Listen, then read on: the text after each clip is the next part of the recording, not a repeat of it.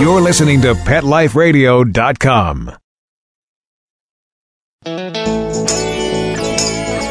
Got questions about your hound's health? Need the facts on Fido's fitness or food? You want to unleash your pup's potential? Well, you've come to the right place because it's time to win with dogs. Here, we learn how easy it is to naturally improve the lives of our furry friends. So sit, stay, and get ready to win with dogs. With me, Raquel Wynn. Welcome to another exciting episode of Win with Dogs. I'm your host, Raquel, and I want to thank you for joining us here on Pet Life Radio. I'm super, super pumped about today's show. It's doggy body language and how to discern what our dogs are trying to convey with their nonverbal communication.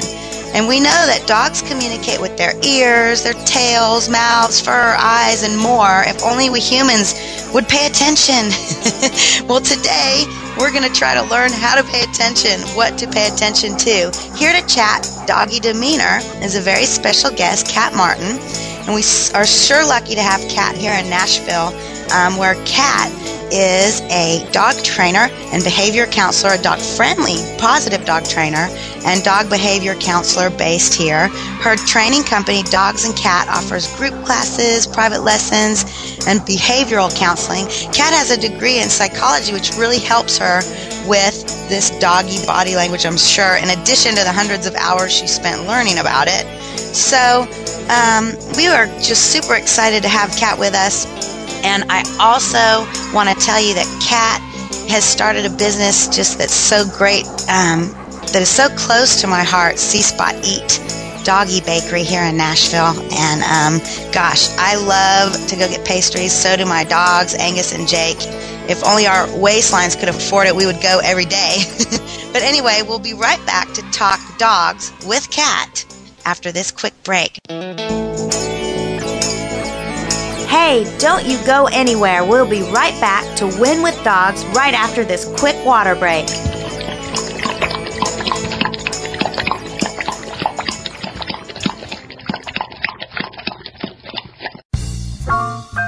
Having a rough day? Longing for the dog days of summer? Think your fun furry friend lives a dog's life?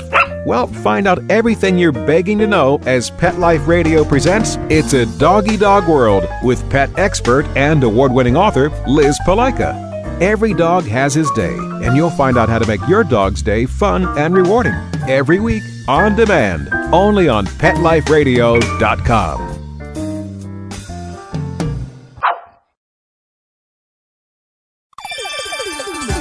Let's Talk Pets on PetLifeRadio.com.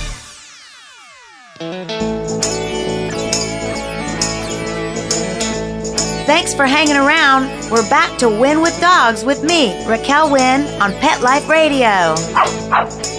We are back on track, and what a fun topic today the body language of our pups. You know, it's said that humans communicate mostly with nonverbal body language as well, and our dogs most certainly do.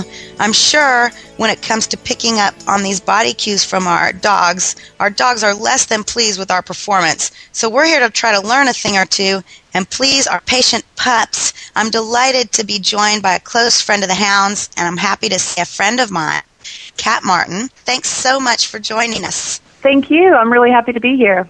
So, how's your day gone at See Spot Eat the Doggy Bakery? It's been good today. We just sold some birthday items for somebody who's having a first birthday, a little doggy. They will be thoroughly hooked, I'm sure, in no time flat, as we are. so, Kat, I want to talk today about body language and kind of how to decipher what our dogs are trying to tell us.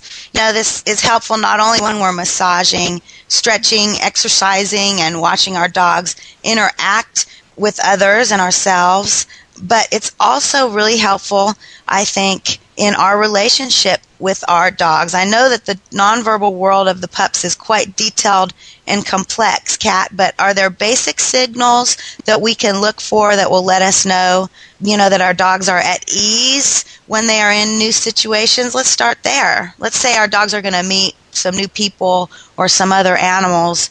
What are some basic things that we need to look at in our dogs? What you want to look for with a dog um, who, if you if you're looking for a dog who is relaxed or feeling friendly, what you'll generally see is what we call a relaxed mouth. Almost looks like they're smiling, and their tongue may be kind of hanging out a little bit. They're just really relaxed. Their eyes are what we say call soft. They they aren't you know sort of have hard ridges around them. Their eyes are very soft. Their ears are relaxed. Their ears may be up if they they are a, a pointy-eared dog, but as long as they're just you know the rest of their face is relaxed, you don't need to be concerned about that. And their body language is relaxed. Their tail is maybe wagging a little. Their tail may be low. Their tail may be up if they're feeling excited.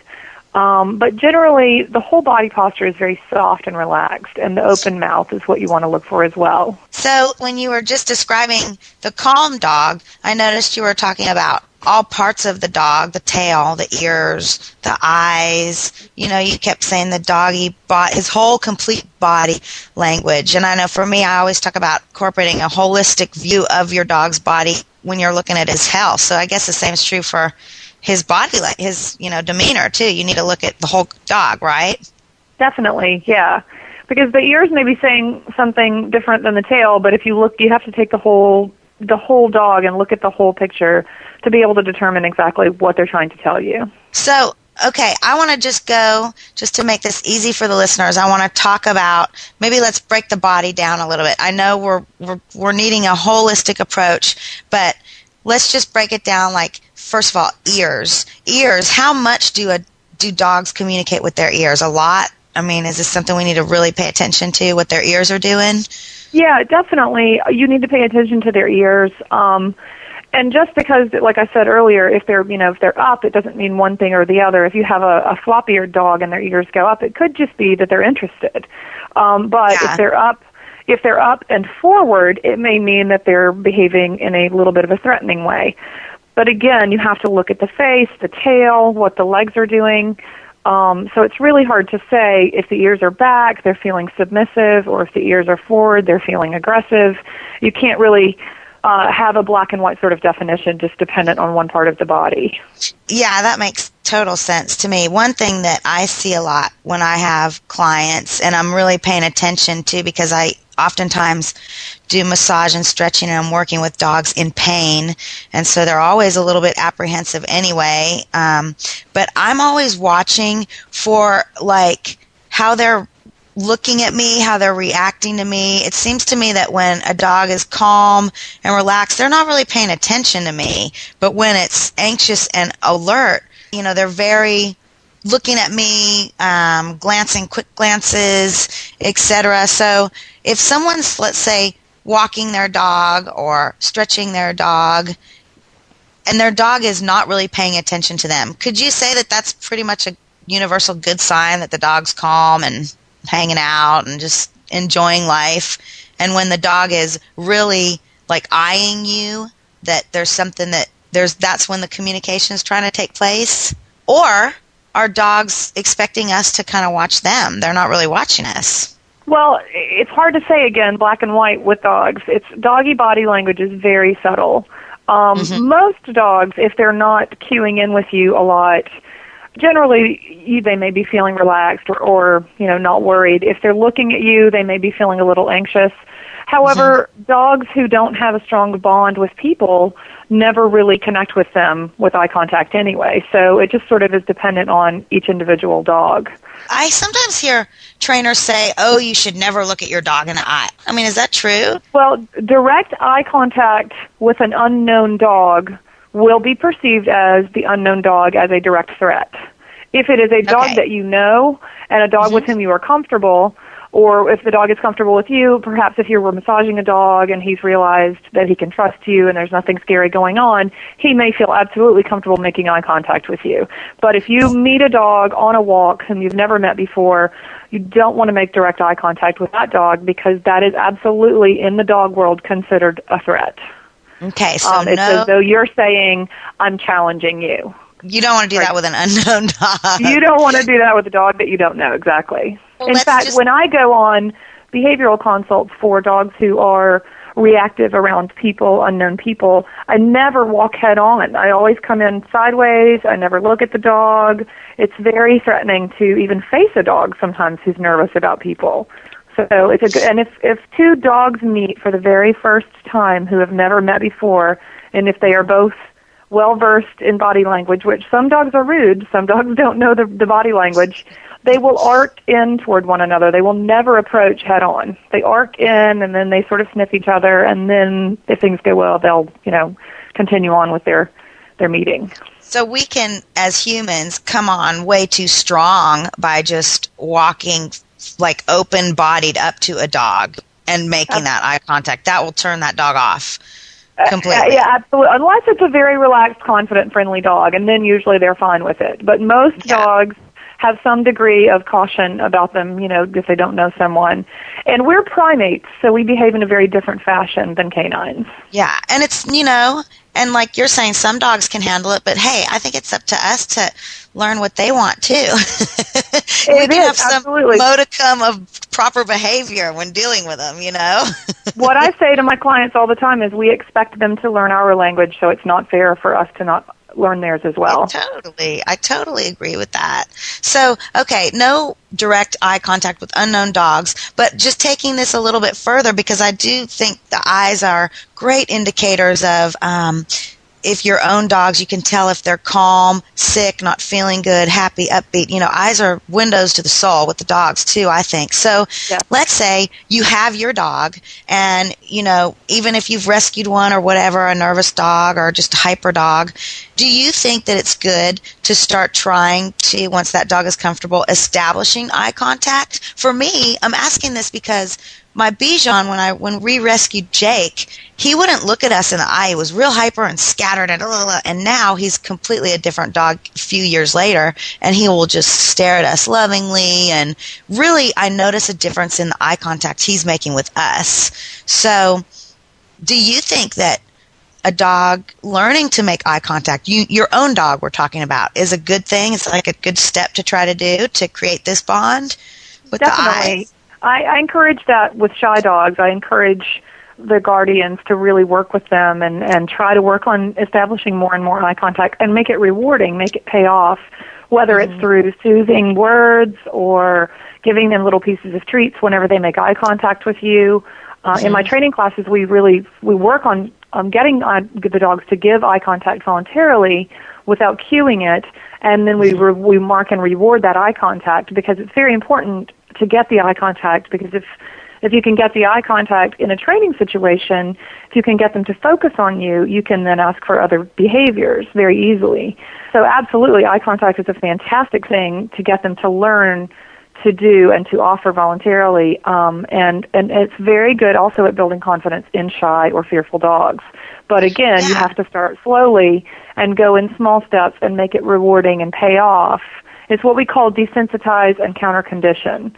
You want mm-hmm. to desensitize them to making the eye contact, have it mm-hmm. be, and then have it pay off by having good things happen when they make the eye contact. Yeah, that's great. And that's what I call in the exercise physiology world cellular retraining. You're yes. reprogramming. So it's the same exact thing. So, okay, we're on the eyes. Let me ask you this. If you're working with eye contact with your dog, is it important for the, the guardian, the parent to watch what his eyes are communicating to the dog. In other words, would I want to make sure my eyes are soft or do I want them wide open and alert?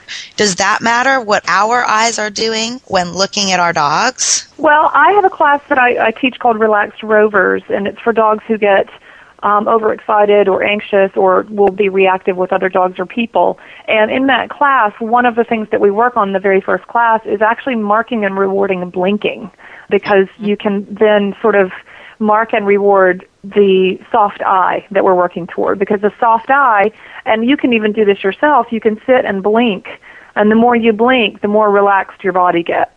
And the right. same is true for dogs so you really want to encourage soft eyes and you can um, you can even when i say mark i'm talking usually of using a clicker um, mm-hmm. And the clicker is great because it's a very exact science and it can happen in a split second and say, that blink was what I wanted. The dog doesn't mm-hmm. initially know the blink is what you're asking for, but they'll figure it out. But mm-hmm. using that to mark and reward will actually help them to start being calm. A big round eye, a big open round eye is actually a stress sign in a dog. So I don't mm-hmm. really recommend having a big round open eye. Just a soft eye is a great way to Yeah. to sort of help your dog feel confident and trusting and assured when he's with you. Yeah, and I love that. It's like you're like you're saying to blink at your dog and you yourself have soft eyes and you are in this way you're communicating in his language. So it's great. You're going, Exactly. "Look, I can talk to you. I know what this means. Look at me. I can I can guide you. We can have a wonderful relationship together." So I love that idea of that.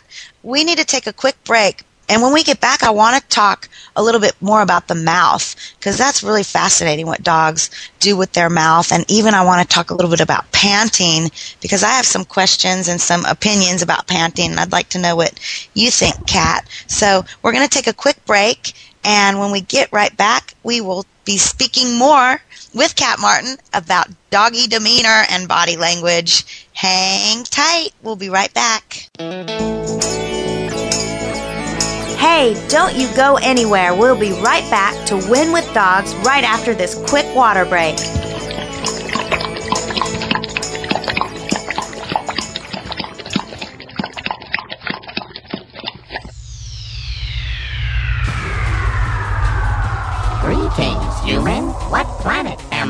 Welcome to Pet Planet. Here's a copy of Pet Planet Magazine, Florida's most informative and fun pet resource magazine. It features heartwarming stories and informative articles from local and national pet experts. Excellent. Pet Planet Magazine offers Operation Planet Rescue, helping rescued pets find new homes. And it's available at 500 locations in South and Central Florida and 24 7 on the internet at PetPlanetMagazine.com. If you're out and about with your pet, you may be featured in paparazzi, candid pictures of you and your pet. For up to date pet friendly events, activities, and pet related services and products, Pet Planet Magazine is your final destination. I shall take this magazine home with me. Back to your home planet? No, to my condo in Boca. Pet Planet Magazine. Check them out at www.petplanetmagazine.com or 352 394 8578. It's out of this world. That's it. You're madder than a junkyard dog and you're not going to take it anymore. Your feathers are ruffled, your dander is up, and you've got a definite bone to pick. Join us each week on Pet Peeves, the show that lets you dig through the dirt and unleash your passion for pets. Your host, pet expert, and award winning author Amy Shojai will talk about what makes you howl and what hisses you off. Pet Peeves every week on demand, only on PetLifeRadio.com.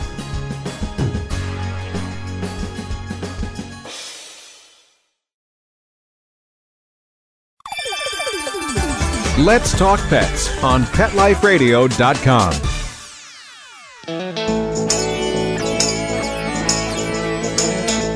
Thanks for hanging around. We're back to Win with Dogs with me, Raquel Wynn, on Pet Life Radio.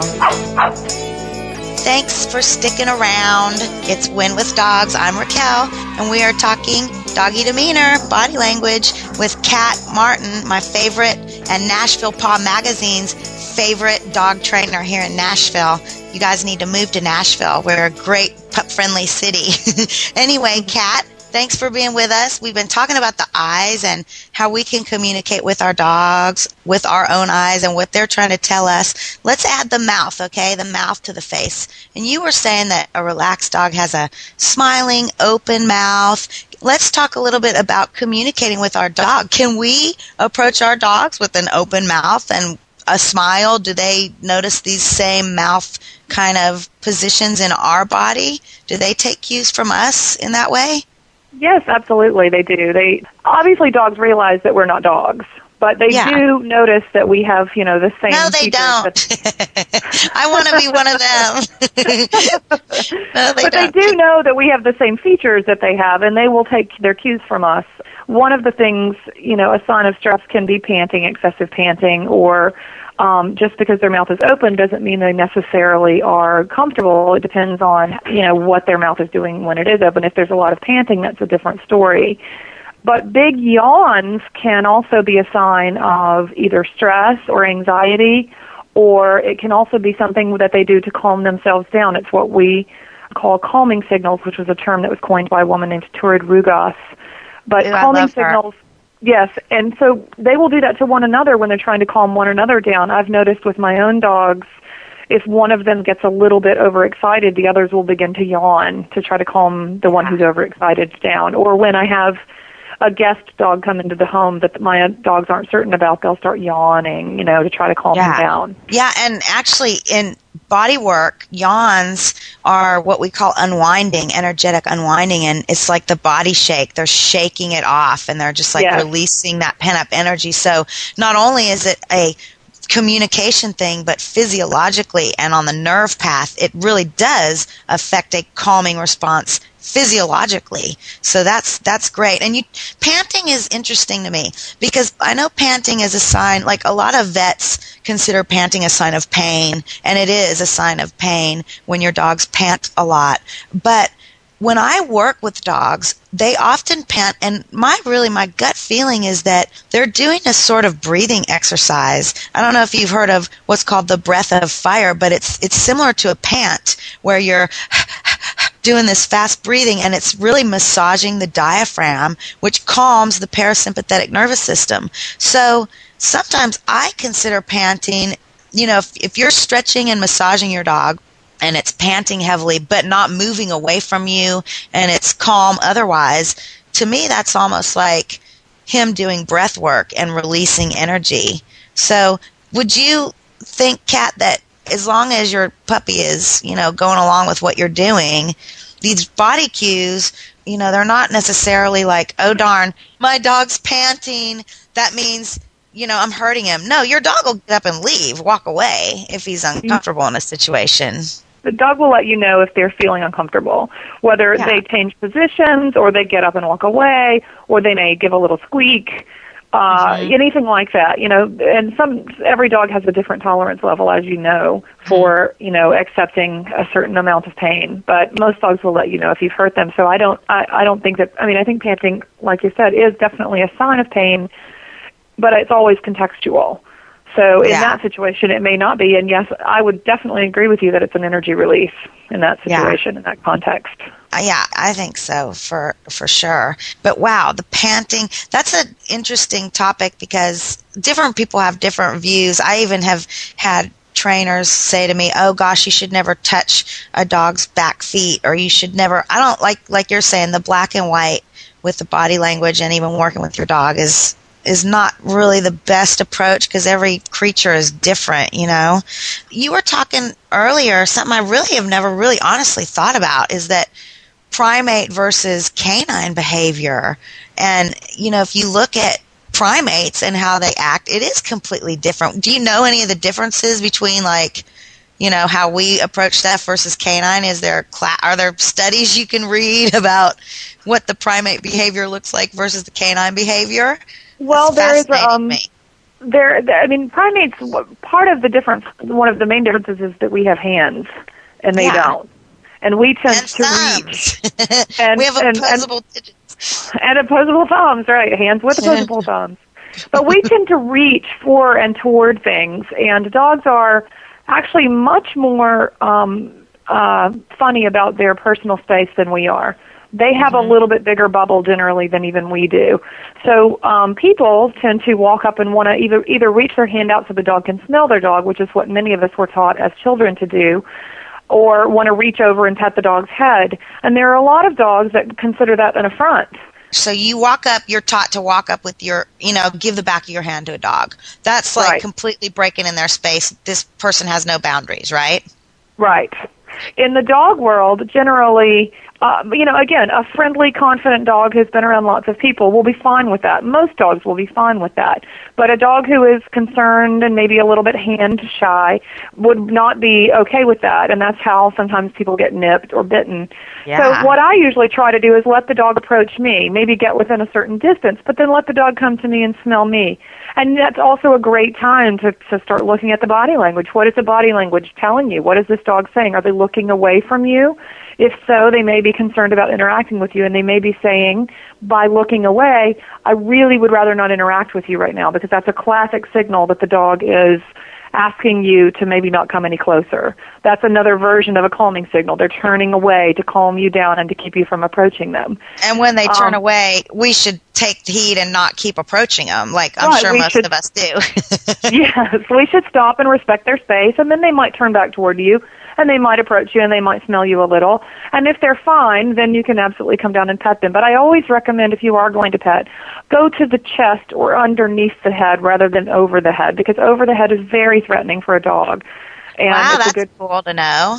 yeah, and it can it can be a really good way to get nipped if it's a, a shy- a shy or a nervous or a fearful dog. So you're going to go to the chest, like the front of the chest down in there is the best Yeah. place to approach a new dog.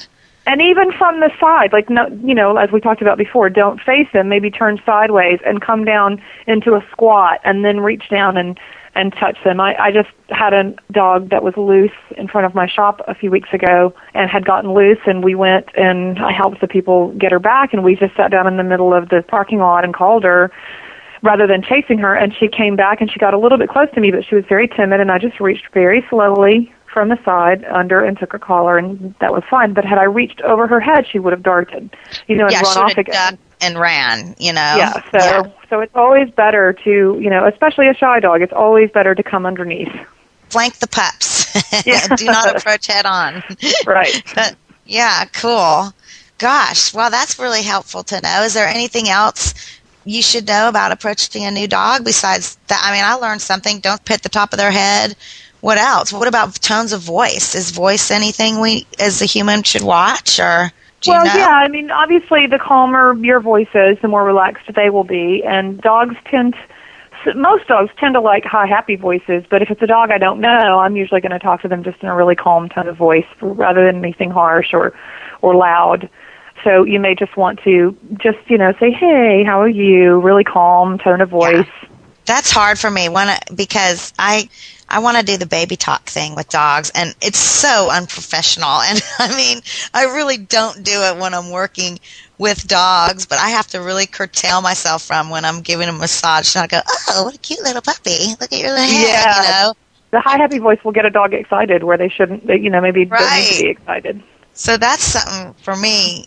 I have to work on the voice big time, big time, big time. now, Um, as a trainer, I love the high, happy voice in certain situations when the dog has done something we like, you know, but okay. you don't want to get them riled up, so, so to speak. Gosh, uh, my- in the you know, if you're if you're just meeting them for the first time, because then you also might get a dog jumping on you, which you may not want. Yeah. Okay. One last little thing. We we don't have that much time.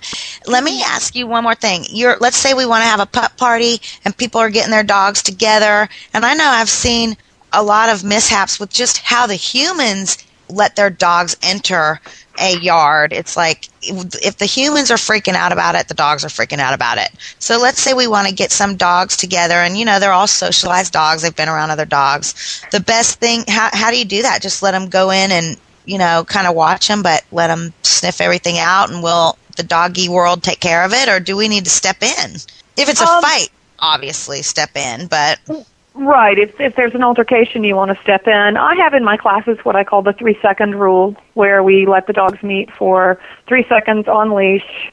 Um, you know, if they want to smell each other, if they want to meet face to face, however they want to meet, which uh, we let them do it for three seconds, and then we pull them apart, and then we might let them try again for a few seconds, and then pull them apart.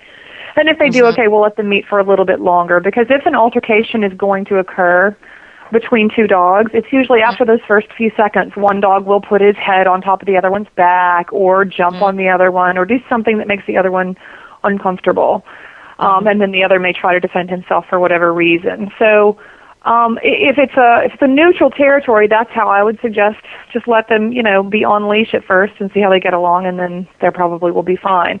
If it's not a neutral territory, if it's the territory of one of the other dogs, you may want to try taking them on a walk together first to get them accustomed to being together um, before you actually introduce them on the territory of the one dog. wow, that's cool. Yeah, that's great info. You know, I think that's pretty much all we have time for today. And thank you so much for working with us. And I also want to say thanks, Kat, for the work you do with the Greyhound dogs. Just say a little bit about that, if you would, before we go for everyone. You know, you're working with the Greyhound, rehabilitated Greyhounds, I'm assuming, right? Yeah, they're, they're all like- retired racers. uh, the the ones that we work with have come from Florida, and um, the greyhounds come directly off the track, generally into the men's correctional facility here in Nashville, and they have a cell dog program, as they're called. Um, they stay there about three months at a time, and we do during the course of their stay a six week training class where the inmates train the dogs and I come out basically and teach the inmates how to train the dogs. And it's an incredibly rewarding program. It's an incredibly successful program and it's sort of win-win. The dogs win because Yeah. they are more adoptable. The guys win because they get the opportunity to be involved in the program and nurture the people who mm-hmm. adopt the dogs win because they get a dog who's already trained it's just a really great program and and I really I really love being able to do it Yeah, me too. And I think I think it is great, and we'll hopefully have some links up on the Pet Life Radio website where if you are list, interested listeners, you can learn more about that. Also, you can check out some of Kat stuff at www.dogsandkat, and that's cat with a K. Dot com or her bakery www.seespoteat.com and gosh doggy cookies and i'm sure you sample them don't you from time to time we do and they're great. They're great. Yeah, the cat peanut thank butter and you. carob Yeah, totally. That's when I used to make dog treats. I had to stop making those because I would just like eat them. it's like okay, I can't do that anymore. But thank you so much for being on Win with Dogs and talking a little bit about body language. It's so helpful. I'd love to even have you back in the future because I think we just kind of scratched the surface. you I would love to do it again. I thank you so much for having me. It's been a blast. Well, great. Well, thank you. That was Kat Martin of Nashville, Tennessee, Dogs and Kat Dog Training and Behavior Counseling. If you have any questions for her or me, please email me at Raquel at PetLifeRadio.com. And I want to thank you listeners for joining us today when we talked about a subject I find totally fascinating, doggy body language and why the heck we don't pay attention to it. That's a whole nother subject. And thank you to the producers of Pet Life Radio and my show Win with Dogs for making me sound so intelligent and flowing. I love you, love you, love you. And we will be back next week, but right now I say go win with dogs. Exercise, nutrition, interaction, and love make for one healthy, happy hound. Give yourself the gift of knowledge on demand every week right here at Pet Life Radio with me, Raquel Wynn, and Win with Dogs.